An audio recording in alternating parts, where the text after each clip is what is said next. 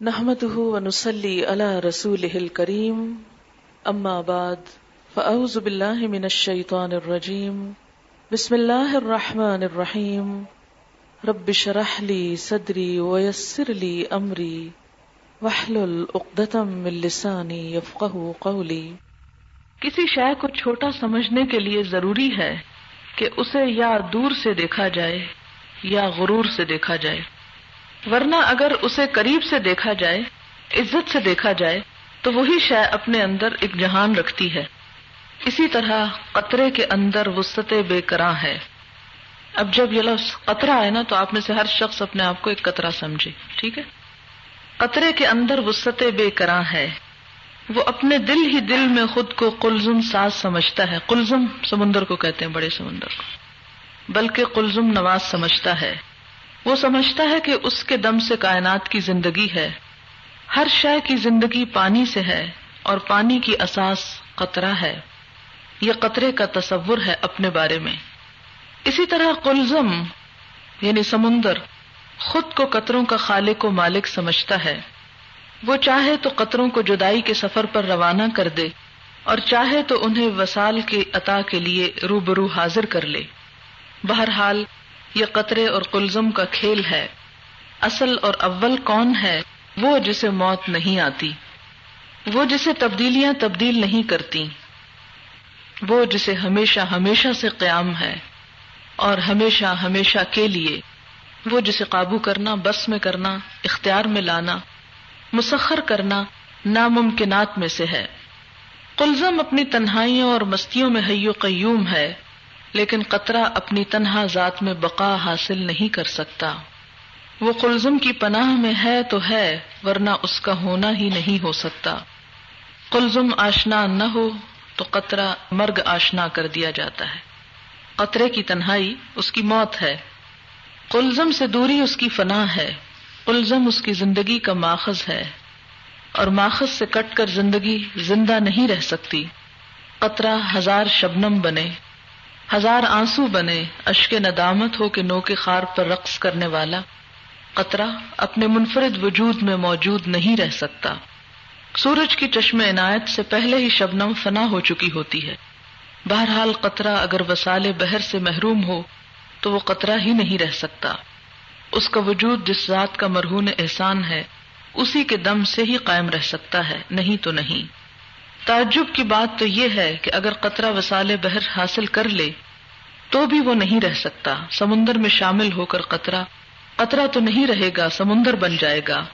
ہزار بار بن جائے، وہ قطرہ نہیں رہے گا۔ وہ جو تھا نہ رہا، اب اور کیا بن گیا۔ سمندر نے قطرے کو ہم کنار کیا، آغوش رحمت میں لے لیا۔ اسے وسط بے کراں عطا کر دی، اس کا اصل اس پہ آشکار کر دیا۔ اس پر ایسا حال تاری کیا کہ اس کا ماضی اب اس کا حال ہی نہیں، مستقبل بھی ہے۔ اصل سے جدا ہو کر اصل میں ملنا بڑی بات ہے۔ لیکن فراق میں قائم رہنے والا قطرہ وسال میں بکھر گیا، منتشر ہو گیا، پھیل گیا، سمندر بن گیا۔ اور یوں اپنی ذات سے فنا ہو کر کسی اور ذات میں بقا پا گیا۔ ہر دو حالت میں قطرہ قطرہ نہیں رہ سکتا۔ یہ وجود ہمیشہ نہیں رہ سکتا۔ یہ کلزم کا فیض ہے۔ وہ فراق عطا کرے تو قطرہ فراق کی آگ میں سلگتا ہوا رخصت ہو جاتا ہے۔ اور اگر وہ وسال عنایت فرمائے تو بھی قطرہ اپنی ذات سے نکل کر ذات محبوب میں گم ہو جاتا ہے۔ گم ہو جانا تو قطرے کا مقدر ہے ہی صحیح، کیوں نہ وہ منزل اور راستے میں گم ہو۔ بے راہ راستوں میں گم ہونے والے دونوں جہاں میں خسارا پا گئے۔ خسارا کیا ہے؟ نفع کیا ہے؟ یہ بہت لمبی بات ہے۔ چند روزہ زندگی میں یہ سمجھ نہیں آ سکتی کہ اصل کیا ہے۔ نفع کیا ہے، ضرر کیا ہے، نقصان کیا ہے، ہونا کیا ہے، نہ ہونا کیا ہے، اور کیا ہونا، نہ ہونا بھی ہو سکتا ہے۔ کیا ہم واقعی ہم ہیں؟ ہم کب سے ہیں، کب تک ہیں؟ کیوں ہیں؟ کیا قطرہ فنا سے ڈر کے بھاگ رہا ہے؟ یا یہ فنا کے تعاقب میں بھاگ رہا ہے؟ وہ جو فانی ہوئے، ان کو نکال کر باقی کی ہستی کیا ہے؟ وہ جو باقی سے واصل ہوئے، ان کے بغیر باقی کا وجود نہیں رہتا۔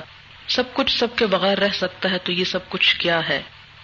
اور پھر انسان کے اندر کچھ سوال ایسے اٹھتے ہیں کہ میرے بعد کیا ہوگا؟ انسان سوچے تجھ سے پہلے کیا تھا؟ میں اس کو نہیں مانتا، تو تجھے کون مانتا ہے؟ میں علم تک پہنچ گیا، جہالت سے کب جدا ہوئے ہو؟ میں سب کو فتح کر لوں گا، فتح کرنے کی خواہش ہی کو فتح کر لو۔ میں ہمیشہ رہوں گا، کس کے لیے؟ تم جس کے لیے بھی رہو گے، وہ ہمیشہ نہیں رہے گا۔ میں کامیابی کا راز جانتا ہوں۔ تم سے پہلے جو لوگ یہ راز پا گئے تھے، وہ کہاں گئے؟ بہرحال اب آپ سمندر میں چھلانگ لگانے والے ہیں۔ عملی زندگی میں اس کے لیے تنہا جینا اور تنہا رہنا جو ہے، وہ پھر ایک مشکل کام ہے۔ اب یہ ہے کہ جب آپ اس زندگی کو یعنی عملی زندگی کو آپ ابتدا کریں اور کہیں پر بھی کوئی کام شروع کرنے لگے کوئی بھی کام، کوئی بھی کام سے مراد یعنی اللہ کے دین کا کام ہے۔ تو سب سے پہلا کام جو آپ کو کرنا ہے، وہ اللہ ہی سے مدد لینی ہے۔ یہ نہیں کہ میں میڈم سے پوچھوں گی مجھے کیا کرنا ہے۔ نہیں، میڈم بعد میں آتی۔ سب سے پہلے وہ جس کے لیے سب کچھ ہے، اللہ تعالی کی ذات۔ اور اس کے لیے کیا کرنا ہے؟ دو نفل۔ وسطین بصبر وسلات آپ کو اتنا تو معلوم ہوگا کہ اشراق اور چاشت کی دو رکت کی فضیلت کیا ہے۔ بہت ساری نیکیوں کا ایک خلاصہ۔ ایک حدیث میں آتا ہے، آپ صلی اللہ علیہ وسلم نے فرمایا کہ ہر روز صبح انسان جب اٹھتا ہے تو اس کے ہر جوڑ پہ صدقہ واجب ہوتا ہے۔ لیکن وہ ادا نہیں کر سکتا، تو کیا کرے؟ سبحان اللہ الحمد للہ پڑھے، امر بالمعروف کرے نہیں انل منکر کرے۔ اور ان سب چیزوں کے لیے دو رکت نماز کافی ہے۔ یعنی بہت ساری نیکیوں کے کرنے کی اگر ہمت نہ ہو، تو یہ دو نفل جو ہے یہ کافی ہیں۔ تو آپ اپنی ایک ہیبٹ سی بنا لیں، اگر پاسبل ہو، کہ صبح جب آپ اپنے کپڑے تبدیل کرتے ہیں نا رات کے کپڑوں میں تو آپ نہیں گھر سے نکل جاتے یا کوئی بھی کام شروع کرتے، کپڑے تبدیل کرتے۔ ہیں تبدیل کرنے سے پہلے اپنے چہرے کو، ہاتھ پاؤں کو بھی دھوتے ہیں۔ وہ ہاتھ پاؤں دھونا وضو بنا لیجیے یعنی اس کی عادت ڈال لیجیے۔ اور پھر ڈریس چینج کرنے کے بعد پہلے اللہ تعالیٰ سے ملاقات کر لیجیے۔ اور ہلکی سی دو رکت کل ہو، اللہ کے ساتھ بھی کافی ہو جائے گی۔ اگر عام طور پر روز نہ کر سکیں تو کم از کم جس دن آپ نے کوئی بھی اہم کام شروع کرنا مثلاً آپ کے اپنے بھائی بہن، آپ کے اپنے والدین، آپ کے اپنی دوست، آپ کا اپنا کوئی کہتا ہے کہ مجھے کچھ بتاؤ، مجھے پڑھاؤ، مجھے سکھاؤ۔ مثلاً آپ اتنا جو سیکھ چکے مجھے بھی کچھ بتاؤ۔ بتانے سے پہلے آپ کیا کریں؟ دو نفل پڑھ کے اللہ تعالیٰ سے مدد مانگے اور کیا مدد مانگنی ہے؟ کس چیز کی کہ اللہ تعالیٰ ہماری نیت اب خالص کر لے اور جو بھی میں کام کرنے لگی ہوں، اس میں برکت پیدا کر، میری نجات کا ذریعہ بنا، اسے قبول فرما۔ اس کو میرے لیے صدقہ جاریہ بنا اور اس قسم کی اور بہت سی دعائیں آپ اس میں مانگیں۔ ان دو نفل کو آپ سلاط حاجت بھی بنا سکتے ہیں۔ اور آپ محسوس کریں گے کہ جو کام آپ اللہ سے مدد مانگ کے اور اس طرح مدد مانگ کے شروع کریں گے، اللہ تعالیٰ ضرور اس میں برکت ڈالیں گے۔ خواب وہ کام کتنا ہی چھوٹا کیوں نہ ہو، وہ پھر چھوٹا نہیں رہتا۔ جو کام اللہ تعالیٰ کے حوالے کر دیا جائے اور جو اس کی مدد سے ہو، پھر وہ ناکامی نہیں اس کو آتی۔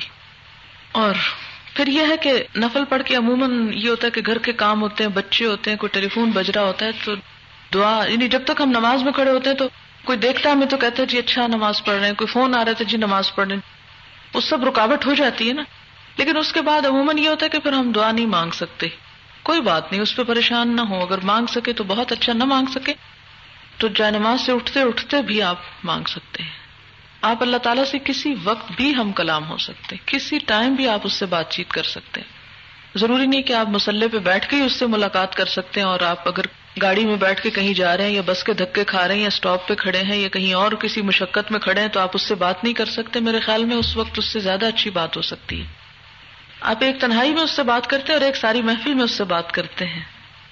آپ اگر ان دونوں کو کمپیئر کریں تو آپ کو پتا چلے گا کہ لوگوں کے اندر بیٹھ کے جب اللہ تعالیٰ سے بات کی جاتی ہے، صرف دل میں اس سے بات کی جاتی ہے وہ بالکل اور ہوتی ہے۔ تنہائی کا اپنا ایک لطف ہے، لیکن اگر آپ سب کے ساتھ بھی بیٹھے اور آپ کو ایک کام یاد آ گیا اور اس وقت آپ کو پریشانی لاحق ہو جاتی ہے کہ اچھا وہ کام کیسے ہوگا؟ یا آپ دیکھیں کہ جب ہم کوئی کام شروع کرتے تو ہم ایک ٹینشن سوار کر لیتے ہیں اپنے اوپر۔ یہ جو ٹینشن کی سواری ہوتی ہے، یہ انسان کو کھوکھلا کر دیتی، کمزور کر دیتی، ٹینشن نہ سوار ہونے دے۔ بہت ریلیکس ہو جائے اور اسی وقت یعنی کسی محفل، کسی مجلس، کسی جگہ کہیں پر بھی آپ کو خیال آ جائے، فوراً اپنا کنیکشن رابطہ اللہ تعالیٰ سے جوڑے اور اس سے وہیں پر مدد مانگ لیں، اس پہ وہیں بھروسہ کر لیں۔ وہیں اس کے سپرد کر دیں اپنا معاملہ کہ اللہ تعالیٰ آپ نے کرنا ہے، آپ بندوبست کر دیں۔ پھر یہ ہے کہ جب آپ دین سکھانے کے لیے کسی کو نکلیں گے، میں زندگی کی بہت اور باتوں کو چھوڑ اس لیے رہی ہوں کہ وہ سارا سال ڈسکس ہوتی رہی، اس وقت میں آخری یہ چند نقطے اس لیے دینا چاہتی ہوں، باقی تو سب کچھ کھانا بھی ہم نے پکانا ہے اور کپڑے بھی دھونے اور بچے بھی پالنے اور باقی سب کام چلتے ہی رہیں گے، وہ تو جتنی ہماری عقل، سلیقہ، تربیت ہے، اس کے مطابق ہم کر لیں گے۔ لیکن یہاں آ کر جو آپ نے سیکھا وہ دین کی تربیت ہے۔ تو دین کی تبلیغ کیسے کریں اور دین کو آگے کیسے پھیلیں تو میں صرف اس سلسلے میں چند باتیں آپ کی خدمت میں عرض کر رہی ہوں۔ اس لیے میں اپنی بات کو بہت پھیلانے کی وجہ سمیٹنا چاہوں گی۔ اب مثال کے طور پر جب آپ دین کے کام کے لیے نکلے ہیں تو یہ کام صرف دین کا ہے، اللہ کا کام ہے۔ اس کو آپ یہ نہ سمجھیں کہ یہ الہدا کا کام ہے یا میڈم کا کام ہے یہ فلاں کسی کا بھی نہیں۔ یہ اللہ تعالیٰ کا کام ہے۔ یعنی اپنے دل اور اپنی نیت میں کیا رکھیں کہ میں اللہ کے لیے نکل رہی ہوں۔ اور پھر آپ دیکھیں کہ جب آپ اللہ کے لیے نکل رہی ہیں تو آپ کسی کے مقابلے پہ نہیں نکل رہی۔ کسی جماعت، کسی شخص، کسی فرد کا مقابلہ کرنے کو نہیں نکلنا۔ کہ جو لوگ اور دین کا کام کر رہے ہیں، ان کے مقابلے میں نہیں نکلنا آپ نے۔ چونکہ وہ کر رہے ہیں، لہٰذا ہم ان کو ہرانے جا رہے ہیں۔ وہ بڑے بیکار لوگ ہیں، خراب لوگ ہیں، لہٰذا ہم بہت نیک باہر آ گئے ہیں، پڑھ پڑھا کے۔ نہیں۔ وہ اپنی ذمہ داری نبھا رہے اپنی سمجھ کے مطابق۔ آپ اپنی سمجھ کے مطابق نبھائیں۔ آپ سے آپ کے بارے میں پوچھا جائے گا، ان کے بارے میں نہیں پوچھا جائے گا۔ ان کے بارے میں کیا پوچھا جائے گا کہ ان سے کتنی خیر خائی کی تھی؟ اگر آپ کو کوئی غلطی نظر آتی ہے، تو ان سے بات کر لیجیے یہ اس کی اصلاح کر لیں لہذا بلا وجہ میں دوسری جماعتوں اور گروہوں اور پارٹیوں اور فرقوں ان کے معاملات میں دخل اندازی کی ضرورت نہیں ہے۔ ہاں اگر وہ آپ کو کسی بھی مدد، خدمت کے لیے بلائیں تو آپ حاضر ضرور ہوں۔ کسی سے بھی تعصب اور نفرت نہیں رکھنی۔ کسی بھی کام کے لیے خوش دلی کے ساتھ اور پھر یہ نہیں کہ آپ اس کو خوش کرنے کے لیے نہیں، آپ یہی سوچیں، میں اپنے رب کو خوش کرنے کے لیے۔ میری ایک مسلمان بہن ہے، میرا ایک مسلمان بھائی ہے۔ مجھ سے مدد چاہتا ہے، میں اس کی مدد کروں گی۔ ہر ایک کو فائدہ پہنچانا ہے، بادل کی طرح ہر ایک پہ برسنا ہے۔ آپ دیکھیں کہ لوگ کہتے ہیں جی پیاسا کنویں کے پاس آتا ہے، کنواں پیاسے کے پاس نہیں آتا۔ تو میں یہ کہوں گی کہ کنویں اور پیاسے کی مثال چھوڑ کے بادل بن جائیں، جو سب پہ برستا ہے۔ اس لیے اس بات کو ذہن میں نہیں رکھیں کہ کون آپ کے پاس آتا ہے اور آپ کس کے پاس جاتے ہیں۔ آپ کا کام ہے ہر ایک کو فیض پہنچانا۔ آپ کہیں پر بھی ہوں، دنیا کے کسی گوشے، کسی کونے، کسی قسم کی مخلوق کے اندر۔ دنیا کے اعتبار سے بہت ہی اعلیٰ مراتب کے لوگ ہوں، یا دنیا کے اعتبار سے انتہائی پس طبقہ، کوئی بھی ہو۔ آپ ایک بادل ہیں جو سب پہ برسے گا۔ اب جب بادل برستا تو یہ تو نہیں کہتا میں نے محل پہ برسنا ہے، جھونپڑی پہ نہیں برسنا۔ یہ نہیں کہتا کہ محل کے تو اندر بھی بہت سا پانی، اس لیے میں صرف جھونپڑیوں پہ برسوں گا۔ نہیں۔ آپ کا فیض اور آپ کی خیر اور آپ کی بھلائی سب کے ساتھ ہو، جو بھی اس کا ضرورت مند ہو۔ اور پھر آپ دیکھیں کہ جب آپ سچے دل سے دوسرے کے لیے خلوص برتیں گے نا، اللہ تعالیٰ اس میں ضرور فائدہ دے گا۔ خلوص برتنا ہے، تعصب نہیں برتنا۔ جب آپ نفرتیں لے کر نکلیں گے تو نفرتیں مقابلہ کریں گی آپ کا۔ محبت لے کے نکلیں گے، محبت فاتح عالم ہے۔ دنیا کو فتح کرنے والی چیز ہے۔ کوئی چیز ایسی نہیں جو محبت سے جیتی نہ جا سکتی ہو۔ لیکن عموماً وہاں محبت کرنا بہت آسان ہوتا ہے جہاں سے محبت مل رہی ہو۔ وہاں محبت کرنا بڑا مشکل ہوتا ہے جہاں سے نفرت مل رہی ہو۔ کسی سے بھی نفرت محسوس ہونے لگے تو اللہ تعالیٰ سے دعا کریں، یا اللہ اس کی محبت میرے دل میں ڈال دے۔ کیونکہ اگر انسان کے دل میں نفرتیں گھر کر جائیں تو انسان کسی کی بھلائی اور خیر خائی کر نہیں سکتا۔ تو آپ کو مثال یاد ہوگی کہ ماں کی مامتا جو ہے، وہ مامتا ہے تو وہ اس کو پالتی ہے، ورنہ ماں اپنے بچے سے سب سے زیادہ نفرت کرنے والی ہوتی۔ محبت کی وجہ سے سارے دکھ سہتی ہے۔ اگر وہ محبت نہ ہوتی تو ماں اٹھا پھینکتی اپنے بچے کو۔ یہ کیا ہے جو میری ساری نیند خراب کر رہا ہے اور میرے آرام میں خلل ہے اور میری ہر چیز میں گڑبڑ ہو گئی۔ کیونکہ کبھی روٹین اس شدت سے ڈسٹرب نہیں ہوتی جس طرح ایک پہلے بچے کے آنے سے ڈسٹرب ہوتی۔ بالکل زندگی کا نقشہ ہی بدل جاتا ہے۔ لیکن اس سارے بدلتے ہوئے نقشے میں اپنے آپ کو ماں ختم کر ڈالتی ہے اور ایک محبت کے ساتھ بچے کو دھلانا، اس کو نہلانا اسے، کھلانا اسے، پلانا۔ اور آپ دیکھیں کہ کسی کی نجاست صاف کرنا بڑا ہی مشکل کام ہوتا ہے۔ لیکن اپنے بچے کی نجاست شوق شوق میں ماں صاف کرتی ہے۔ تو لوگوں سے تو نفرت نہیں ہم کو کرنا۔ لوگوں کی برائی سے ہی نفرت کرنا نا۔ تو آپ یہی سوچے کہ جیسے ماں اپنے بچے کی محبت میں نجاست صاف کرتی ہے اور اسے کبھی کراہت بھی نہیں آئی۔ اسی طرح لوگوں کے اندر اگر کوئی اخلاقی برائی ہے یا اور کوئی خرابی ہے، تو اس انسان سے نفرت نہیں کرنا۔ اور نہ اس کی خرابی اور برائی کو دور کرتے وقت نفرت کرنا، نہیں۔ اور پھر یہ کہ اپنے اوپر کوئی لیبل نہ لگائیں۔ ایسے سارے نعرے ان سب سے بے نیاز ہو کے کام کریں، ناموں سے بے نیاز ہو کے کام کریں۔ کیونکہ دین کا حق نہیں پہچانا، دین کو ہم نے پیچھے کر دیا، نام آگے آگے اور پھر پھر یہی کہوں گی کہ اللہ کی محبت کے مقابلے میں ہر چیز کی محبت کو ہیچ کر دیں۔ اور مانگے اس سے اس کی محبت۔ اللہ مرزقنا حب کا و حب مئی حب کا وہ حب عمل قربنا اللہ حب کا اللہ تعالیٰ کی محبت انسان کو یہ نہیں سکھاتی کہ وہ اللہ کے بندوں سے نفرت کرے۔ اس کے ساتھ ہی اللہ تعالیٰ کیا کہتے ہیں اللہ مرزقنا حب کا وہ حب مئی حب کا اللہ مجھے اس کی محبت بھی دے تو اس سے محبت کرتا ہے۔ ایسے بندوں کی محبت دے مجھ کو۔ مجھے ان سے محبت کرنا سکھا جو تجھ سے محبت کرتے ہوں۔ وہ حبا عمل اور ہر ایسے کام کی محبت دے دے، جنون دے دے، شوق دے دے۔ ہر اس کام کے کرنے کا جو مجھے تیری محبت کے قریب کر دے۔ تو اصل محور کیا ہے؟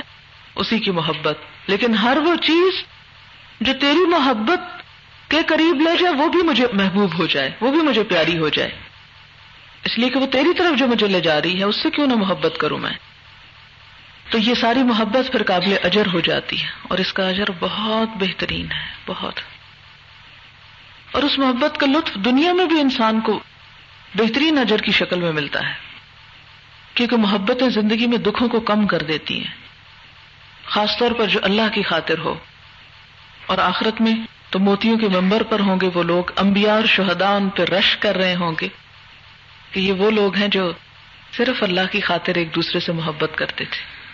ایک شخص کسی سے ملنے کے لیے جا رہا تھا تو فرشتہ راستے میں آ کے اس سے پوچھتا، کہاں جا رہے اس نے کہا، فلاں سے ملنے کے لیے۔ کیوں ملنا چاہتے ہو؟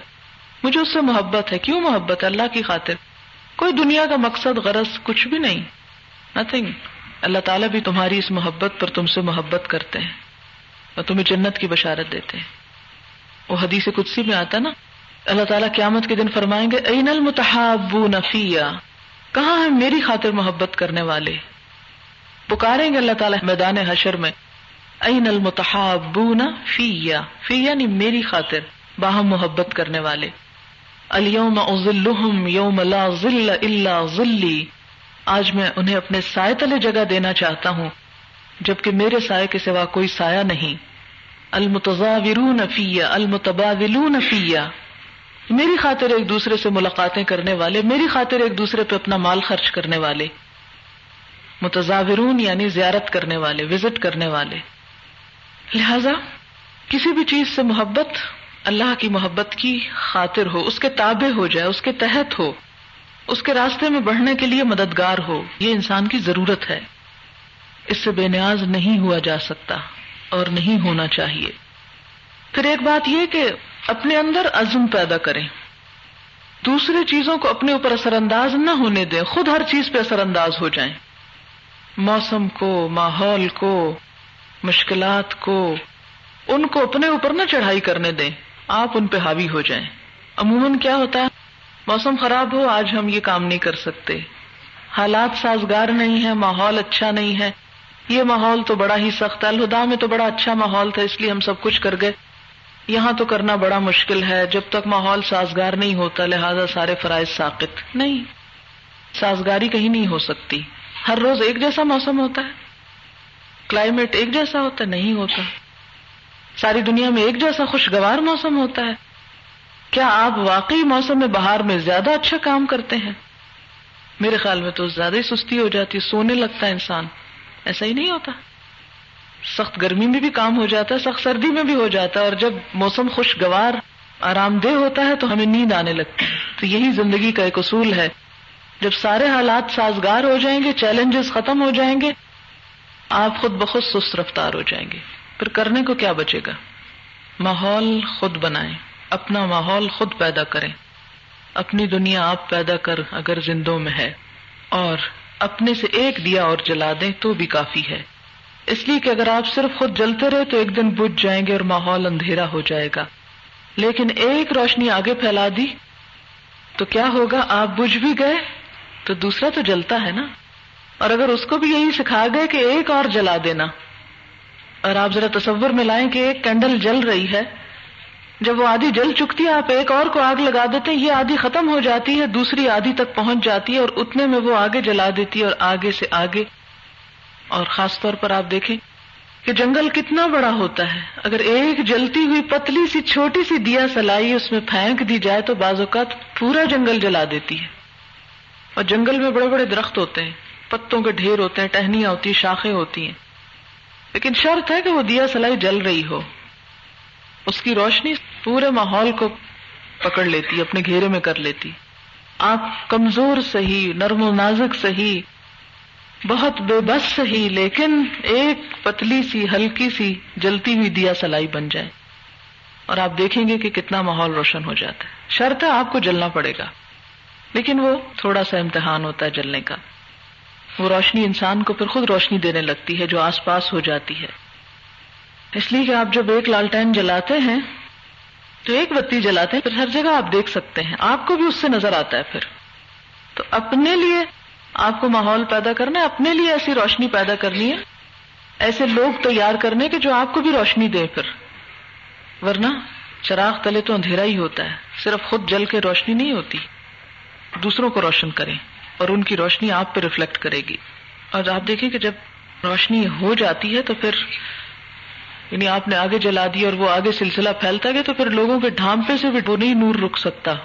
تو پھر آندیاں اور یہ تھپیڑے اور ہوا کا اوپر نیچے ہونا اور موسم کا خراب ہونا اور ماحول کا ناسازگار ہونا پھر آپ کو انشاءاللہ نقصان نہیں دے گا۔ لیکن اس وقت ضرور دے گا جب آپ تنہا رہ جائیں گے۔ پھر اسی طرح آپ دیکھیں کہ دوسروں سے توقعات نہ رکھیں۔ کیونکہ توقعات عزم کو کم کر دیتی ہیں۔ اللہ پہ بھروسے کو کم کر دیتی ہیں۔ ایک بھروسہ کے لیے اللہ کافی نہیں ہے۔ لوگوں پہ کیوں بھروسہ؟ مال پہ کیوں بھروسہ؟ اپنی عقل پہ کیوں بھروسہ؟ علم پر کیوں بھروسہ؟ ان میں سے کون سی چیز ہے جو بھروسے کے قابل ہے؟ سبھی تو ختم ہونے والی ہے ایک ہی تو باقی رہنے والا ہے۔ لہٰذا صرف اس پہ توقع رکھیں۔ اور یہ بھی یاد رکھیں کہ اللہ کے سوا سارے انسان توقعات توڑنے والے ہوتے ہیں۔ جب انسان خود محتاج ہے، دوسروں کو کیا دے سکتا ہے؟ سب انسان محتاج یا الناس، انتم الفقراء، سب محتاج۔ تو جب ہمارا واسطہ محتاجوں سے ہے، تو پھر حماقت ہے نا ان پہ توقع رکھنا۔ جب توقع زیادہ رکھیں گے تو دل بھی زیادہ ٹوٹیں گے۔ جب توقع نہیں رکھیں گے تو دل مضبوط رہے گا۔ ضرورت رہے گی اندر۔ جب آپ دوسروں کے ساتھ اچھا کرتے ہیں، تو توقع رہتی کہ وہ بھی ہمارے ساتھ اچھا کریں۔ جب اچھا نہیں کرتے تو پھر ہم ریت کے ڈھیر کی طرح بیٹھ جاتے ہیں۔ کہ اب میں نے تو اچھا کرنا کوئی نہیں؟ نہیں۔ کوئی کچھ بھی کرے، مجھے تو اچھا ہی کرنا ہے۔ اس لیے کہ میں نے کسی کے لیے تھوڑی کرنا ہے، تو اپنے رب کے لیے کرنا ہے۔ پھر ایک اور بات ہے کہ علم کا تکبر نہ آنے دے اپنے اندر۔ علم کا تکبر سب سے زیادہ نقصان دہ چیز ہے۔ آپ دیکھیں کہ جس درخت کے اوپر پھل زیادہ ہو جاتا ہے نا، وہ اتنا ہی جھک جاتا ہے۔ اور خاص طور پر جب آپ علم دوسروں کو دیتے ہیں تو بڑی توازو چاہیے۔ سراہی کی مثال آپ کے سامنے ہے کہ سراہی کے اندر پانی اندر ہی رہتا ہے اگر وہ سیدھی اکڑی رہے اس کی گردن۔ جھکے بغیر اس میں سے نہیں نکل جاتا، ورنہ ٹوٹ جائے گی۔ ادر وائز دوسرا طریقہ تو پانی نکالنے کا ہی کہ توڑ دیا جائے اس کو۔ تو توڑے بغیر کیا کریں؟ جھک جائیں۔ توازو۔ جو اللہ کے لیے توازو کرے، اللہ تعالیٰ اس کو بلندی عطا کرتے ہیں۔ کیا ہوا اگر کوئی آپ کا مذاق اڑا جائے گا؟ کوئی کہے گا، جاہل ہے، آتا کچھ نہیں، خود کچھ نہیں آتا، ہمیں سکھانے چلی۔ کوئی کچھ کہے گا، کہتے رہے جو جس کا دل چاہتا ہے۔ ہمارے پاس تو ایک امانت ہے نا، جتنا تھوڑا سا ہمیں آتا ہے، ہم نے دوسروں کو دینا ہے۔ ہم اس لیے تھوڑی دینے کو نکلے کہ لوگ ہمیں پوجنے لگے۔ اور پھر آپ دیکھیں کہ اللہ تعالیٰ نے انسان کو پیدا کیا اور زبان دی، زبان سے اظہار کرنا سکھایا نا۔ اس لیے لہجے میں بھی آجزی لہجے میں بھی جھکاؤ، لہجے کے اندر نرمی۔ سختی کو دور کر دیں۔ کیونکہ سب سے زیادہ لوگ اس چیز سے پٹ آف ہوتے ہیں۔ لوگ دور ہو جاتے ہیں۔ اور پھر لوگوں سے بات کرتے ہوئے آسان زبان استعمال کریں۔ مشکل زبان بڑی بڑی انگریزی کی ٹرمز بول کر آپ دوسروں کی نظر میں بہت ہائیلی ایجوکیٹڈ تو شمار ہو جائیں گے، لیکن وہ وقت ہی ایک وہ جیسے باطل کی جھاگ ہوتی ہے نا، وہ جھاگ کی طرح ہوگا۔ نتیجہ کیا نکلے گا؟ خلاصہ کیا ہوگا؟ لوگوں کے پاس کیا رہ جائے گا؟ کچھ بھی نہیں۔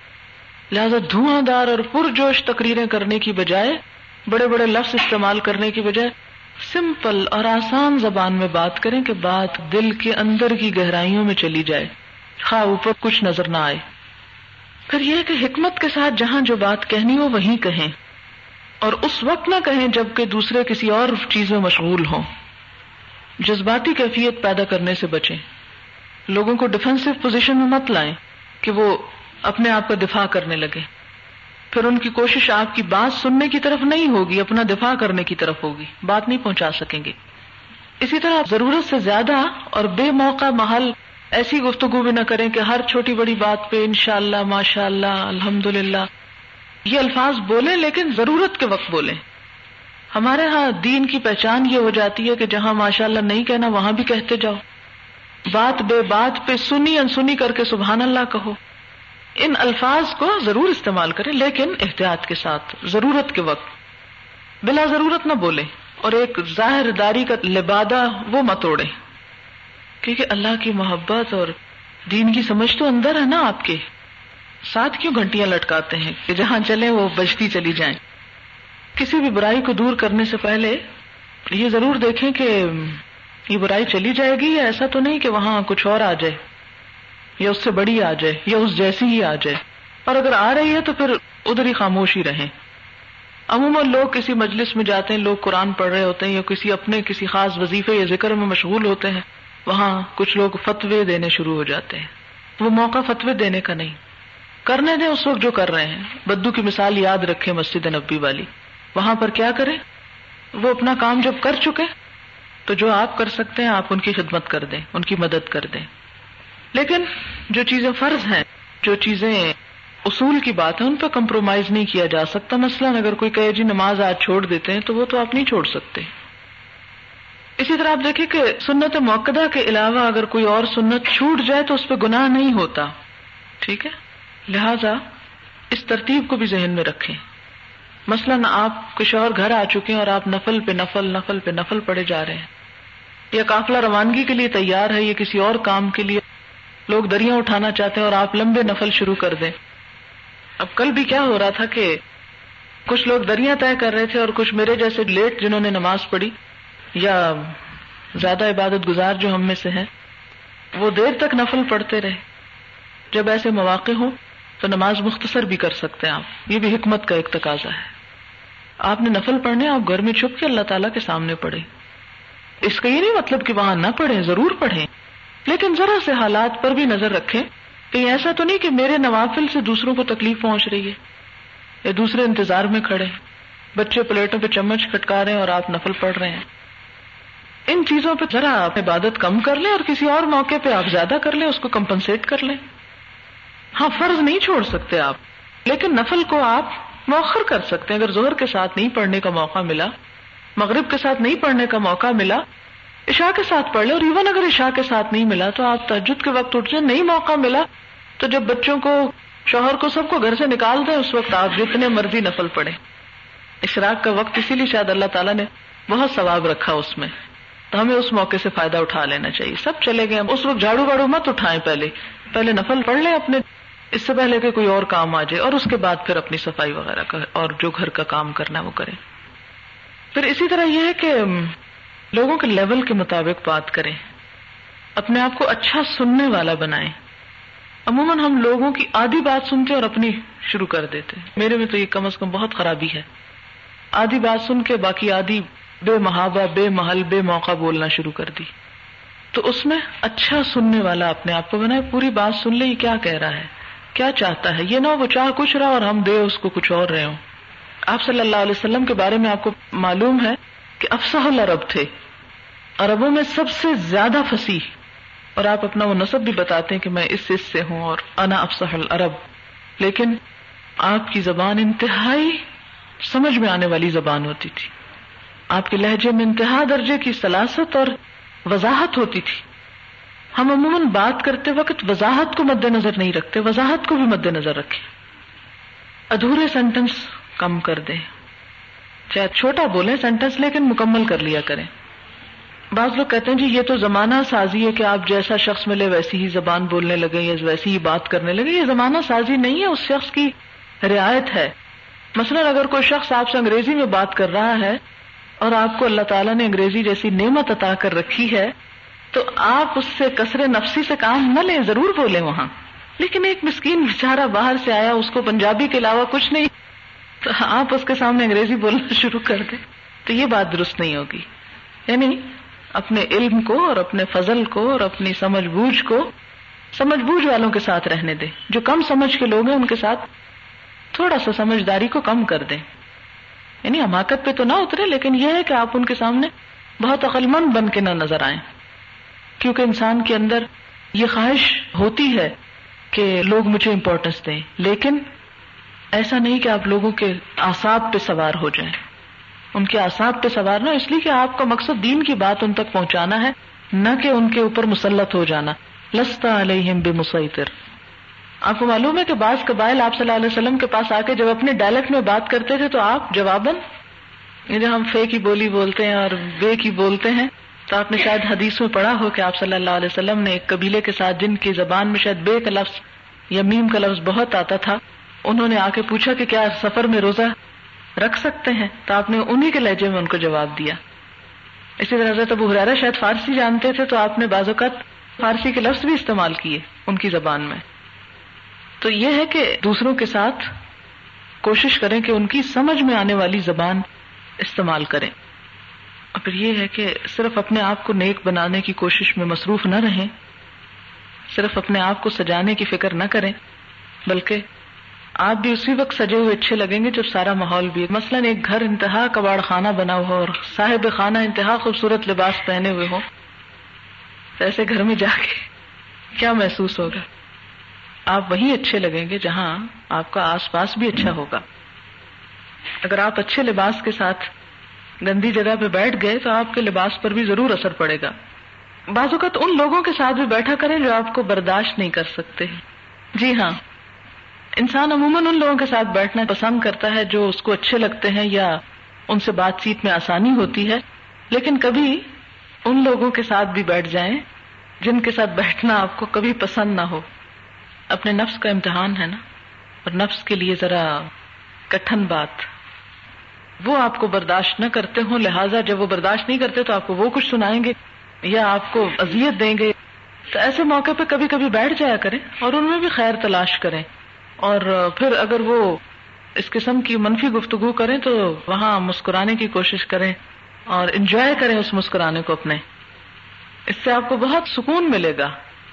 میں نے ایسا بہت دفعہ آزما کے دیکھا ہے۔ میں نے اس کی بہت پریکٹس کی ہوئی ہے۔ اسٹرین ضرور ہوتا ہے، لیکن اسٹرین کے وقت میں ہی ریلیکس کرنا اصل میں ریلیکس ہونا ہوتا ہے۔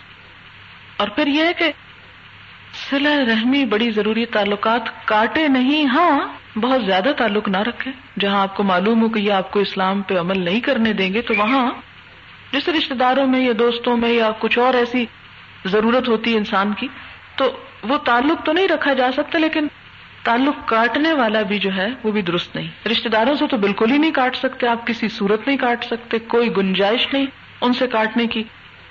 اور آپ دیکھیں کہ اپنے دل پر سخت بھاری پتھر رکھ کے، جبر کر کے جو آپ سے ناراض ہے، آپ اس کے پاس چلے جائیں۔ آپ دیکھیں گے کتنا خیر ملتا ہے۔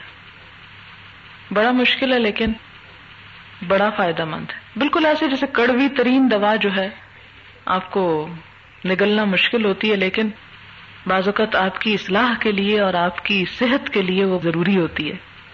جیسے انجیکشن لگانے سے کیا ہوتا ہے؟ تکلیف ہوتی ہے نا، لیکن اس کے بعد۔ اور یہ میں اس لیے کہہ رہی ہوں کہ بعض اوقات دشمن وہ بات سکھاتا ہے جو دوست نہیں سکھاتا۔ جو آپ پہ تنقیدیں کرتے ہیں، وہ اتنی اچھی باتیں بعض اوقات آپ کو بتاتے ہیں کہ جو آپ کہیں اور سے نہیں سن سکتے۔ بے وقوف دوست سے عقل مند دشمن اچھا ہوتا ہے۔ تو بعض اوقات لوگ جب آپ پہ تنقید کریں تو آپ کیا کریں؟ اسے سننے کی کوشش کریں، اسے سمجھے کہ ہاں یہ میرے بھلے کے لیے کہہ رہا ہے۔ مجھے سوچنا چاہیے۔ اور بازو کا تو آپ کو وہ آئینہ دکھاتے ہیں جو آپ نے کبھی نہ دیکھا اور آپ کو وہ دیکھنا چاہیے۔ کوئی شخص اپنے آپ کو غلط کہتا، کوئی نہیں کہتا۔ ٹھیک ہے نا؟ تو ایسی جگہوں سے پھر کام کی باتیں اور کام کی چیزیں آپ سمیٹنے لگے۔ پھر اسی طرح یہ ہے کہ انصاف زندگی کا ایک بڑا سنہرا اصول ہے۔ اپنے ساتھ ہمیشہ ہم انصاف چاہتے ہیں، لیکن کبھی کبھی اپنے خلاف بھی کچھ کرنے دیا کریں کسی کو۔ اور اس میں انسان بہت کچھ سیکھتا ہے۔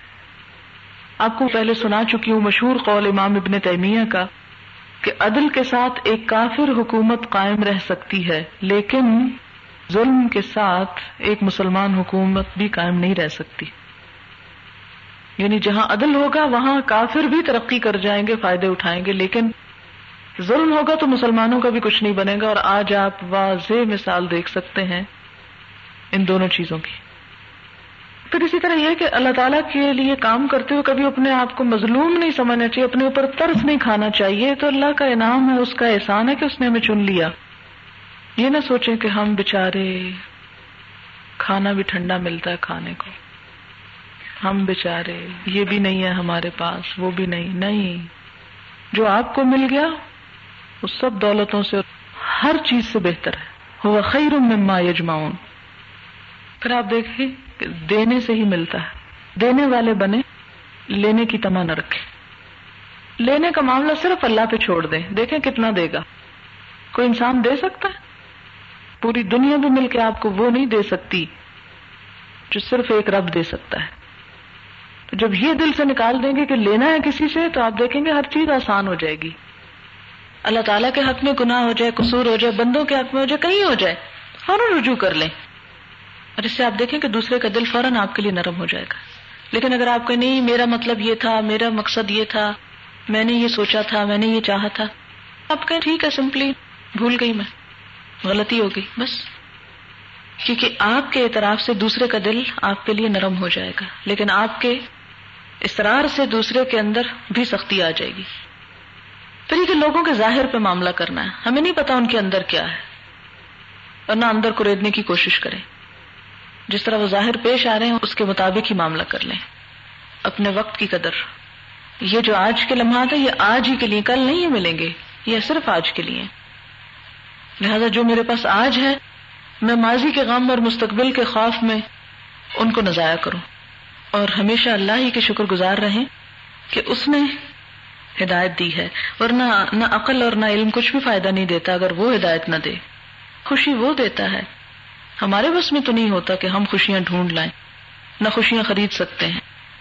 اللہ اکبر کبیرا والحمد للہ کثیرا و سبحان اللہ بکرتا و اصیلا۔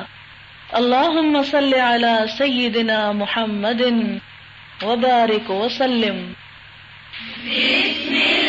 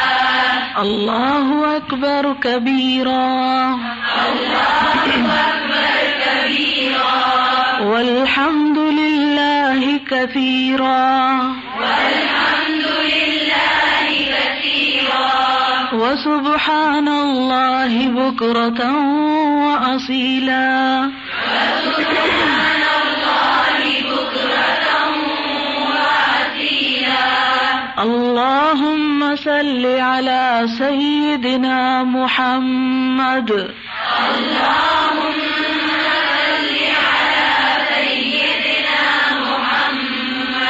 وبارك وسلم. وبارك وسلم رب اشرح لي صدري ويسر لي امري رب أمري.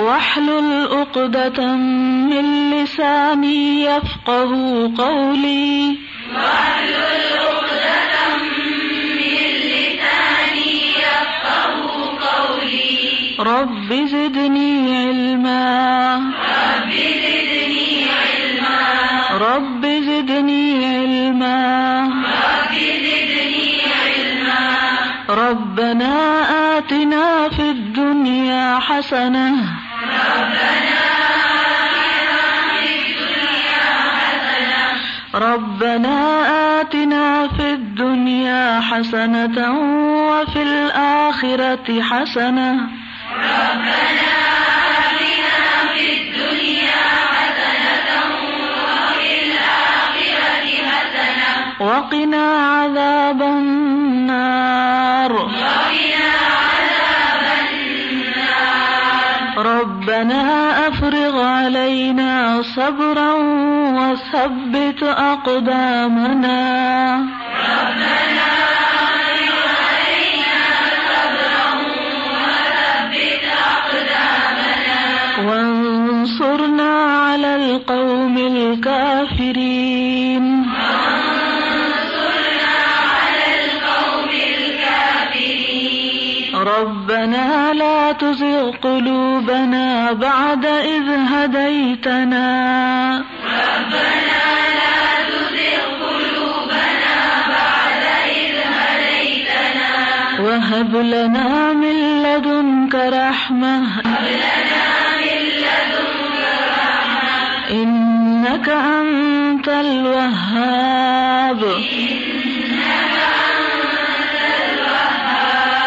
ربنا هب لنا من أزواجنا وذرياتنا ربنا هب لنا من ازواجنا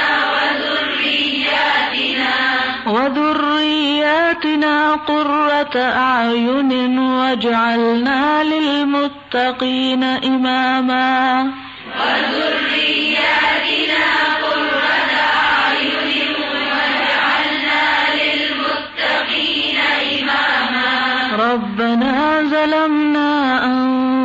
أنفسنا وإن لم تغفر لنا وترحمنا لنكونن من الخاسرين. ربنا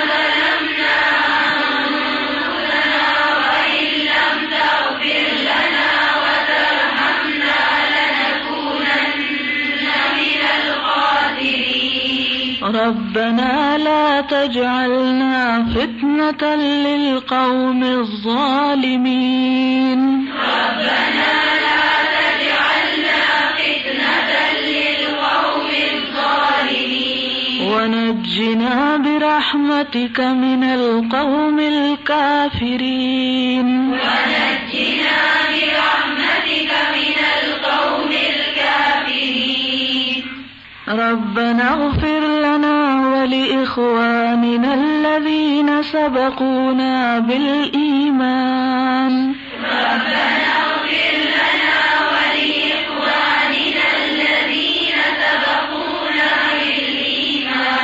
ولا تجعل في قلوبنا غلا للذين آمنوا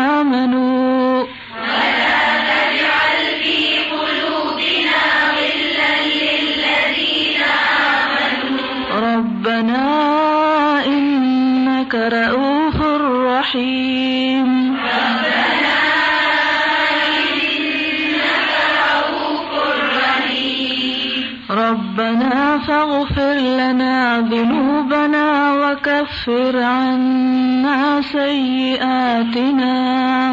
ربنا فاغفر لنا ذنوبنا وكفر عنا سيئاتنا وتوفنا مع الأبرار. وتوفنا مع الأبرار ربنا اصرف عنا عذاب جهنم إن عذابها كان غراما ربنا اصرف عنا عذاب جهنم إن عذابها كان غراما. ربنا أتمم لنا نورنا واغفر لنا إنك على كل شيء قدير.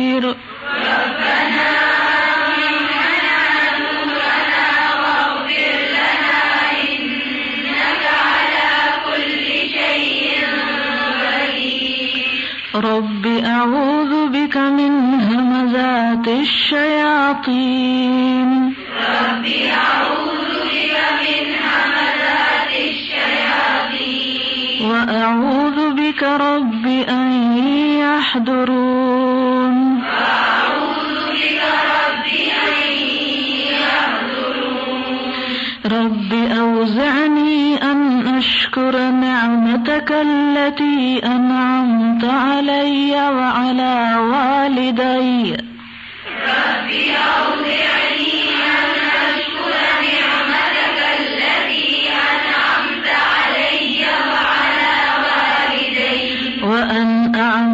صالحا ترضاه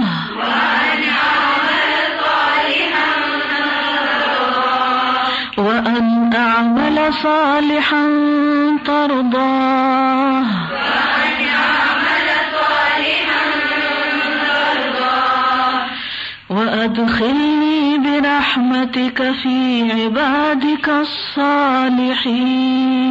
وأدخلني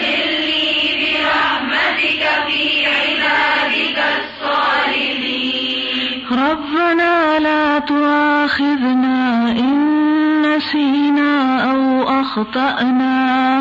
ربنا لا تؤاخذنا إن نسينا أو أخطأنا ربنا ولا تحمل علينا إصرا كما حملته على الذين من قبلنا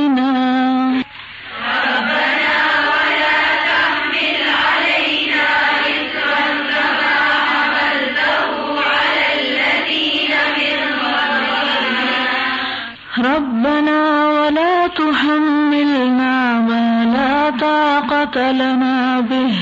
ربنا ولا تحملنا ما لا طاقة لنا به واعف عنا. واعف عنا واغفر لنا. واغفر لنا وارحمنا وارحمنا. أنت مولانا فانصرنا. الكافرين.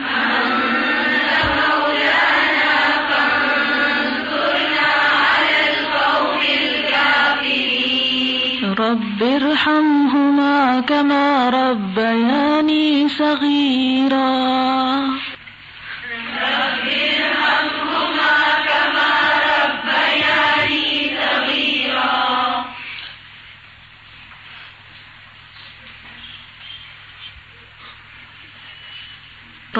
ارحمهما كما ربياني صغيرا. رب ارحمهما كما ربياني صغيرا رب أدخلني مدخل صدق وأخرجني مخرج صدق.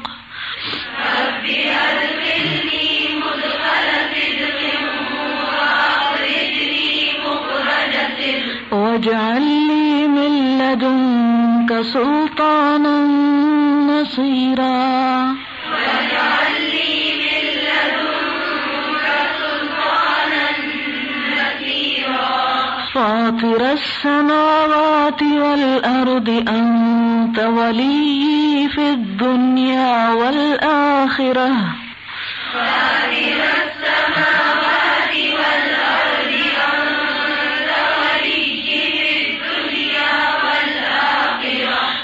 فاطر السماوات والأرض أنت ولي في الدنيا والآخرة. فاطر السماوات والأرض أنت ولي في الدنيا والآخرة ولي في الدنيا والآخرة.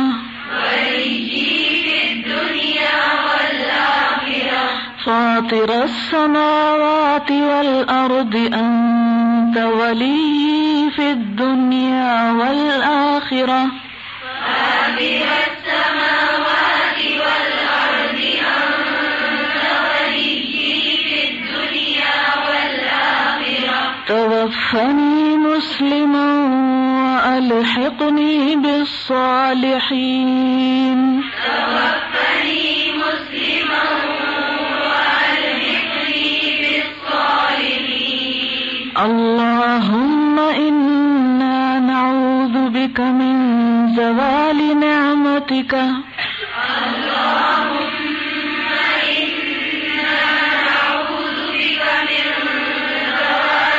نعمتك وتحول عافيتك وفجاءة نقمتك وجميع سخطك وتحول عافيتك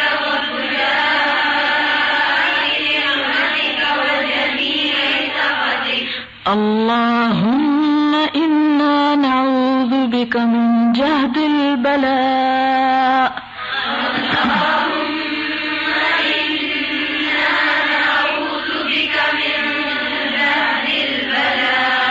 ودرك الشقاء وسوء القضاء وشماتة الأعداء.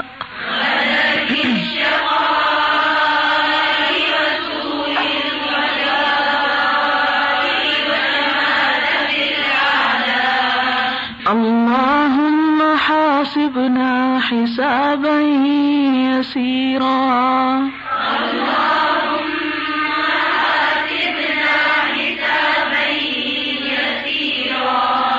اللهم هون علينا سكرات الموت وغمرات الموت.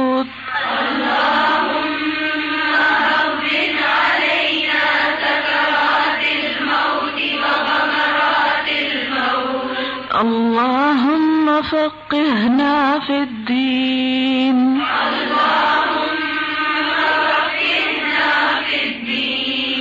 اللهم ألف بين قلوبنا وأصلح ذات بيننا.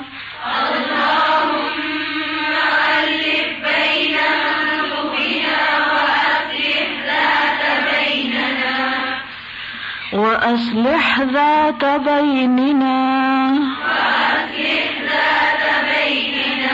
واهدنا سبل السلام. واهدنا سبل السلام اللهم لا تسلط علينا بذنوبنا من لا يخافك ولا يرحمنا.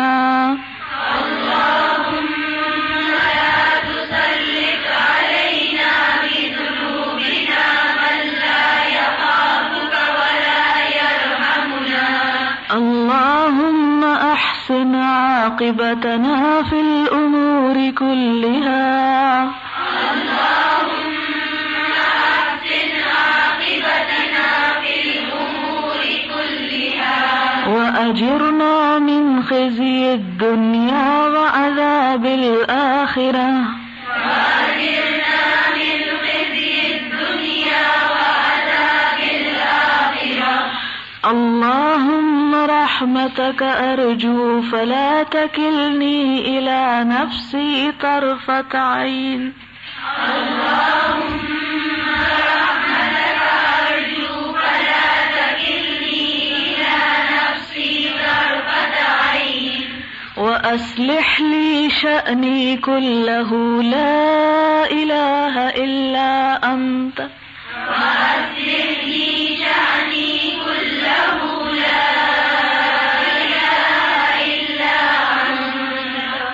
اللهم إني أعوذ بك من الهم والحزن. اللهم إني أعوذ بك من الهم والحزن وأعوذ بك من العجز والكسل. وأعوذ بك من العجز والكسل وأعوذ بك من البخل والجبن. وأعوذ وأعوذ بك من غلبة الدين وقهر الرجال. وأعوذ بك من غلبة الدين وقهر الرجال اللهم اكفنا بحلالك عن حرامك اللهم اكفنا بحلالك عن حرامك. وأغننا بفضلك عمن سواك.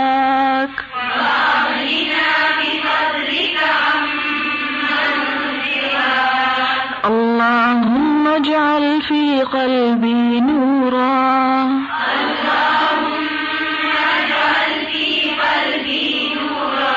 وفي بصري نورا. وفي بصري نورا وفي سمعي نورا وفي سمعي نورا. وعن يميني نورا وعن يساري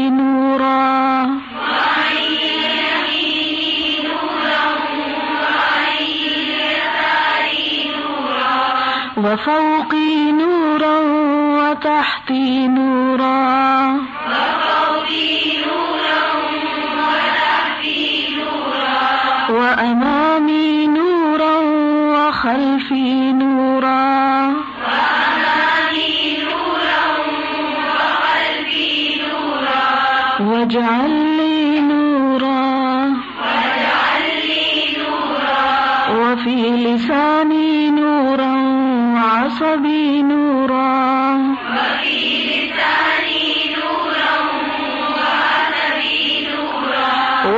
ولحمي نورا ودمي نورا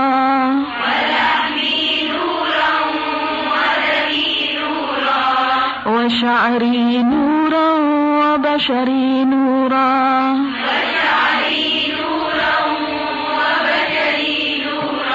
واجعل في نفسي نورا واجعل في نفسي نورا وأعظم اللهم آتني نورا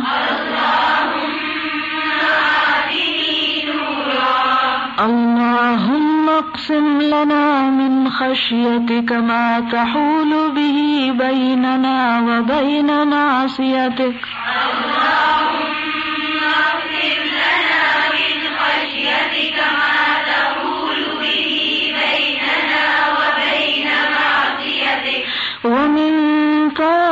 كما تبلغنا به جنتك. ومن طاعتك تبلغنا به جنتك ومن اليقين ما تهون به علينا مصائب.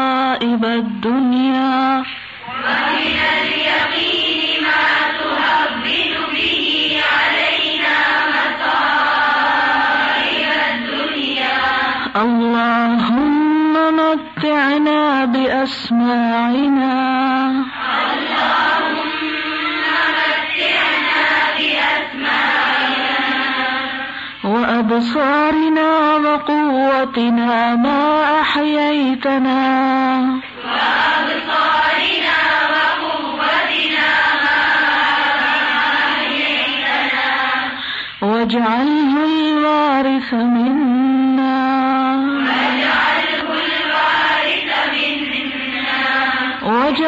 ثأرنا على من ظلمنا.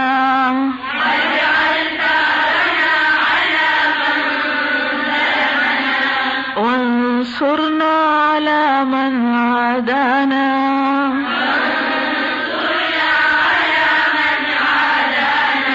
ولا تجعل مصيبتنا في ديننا. ولا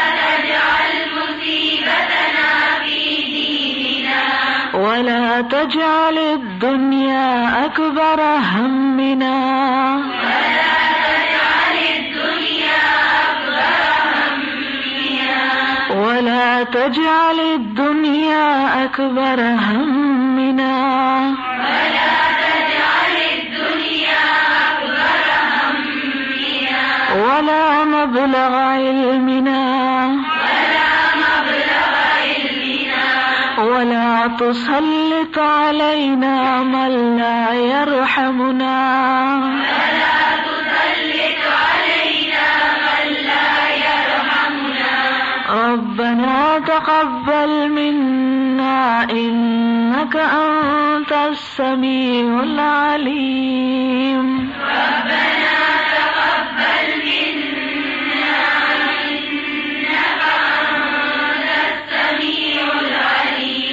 وتب علينا إنك أنت التواب الرحيم وتب علينا إنك أنت التواب الرحيم وصلى الله تعالى على النبي الكريم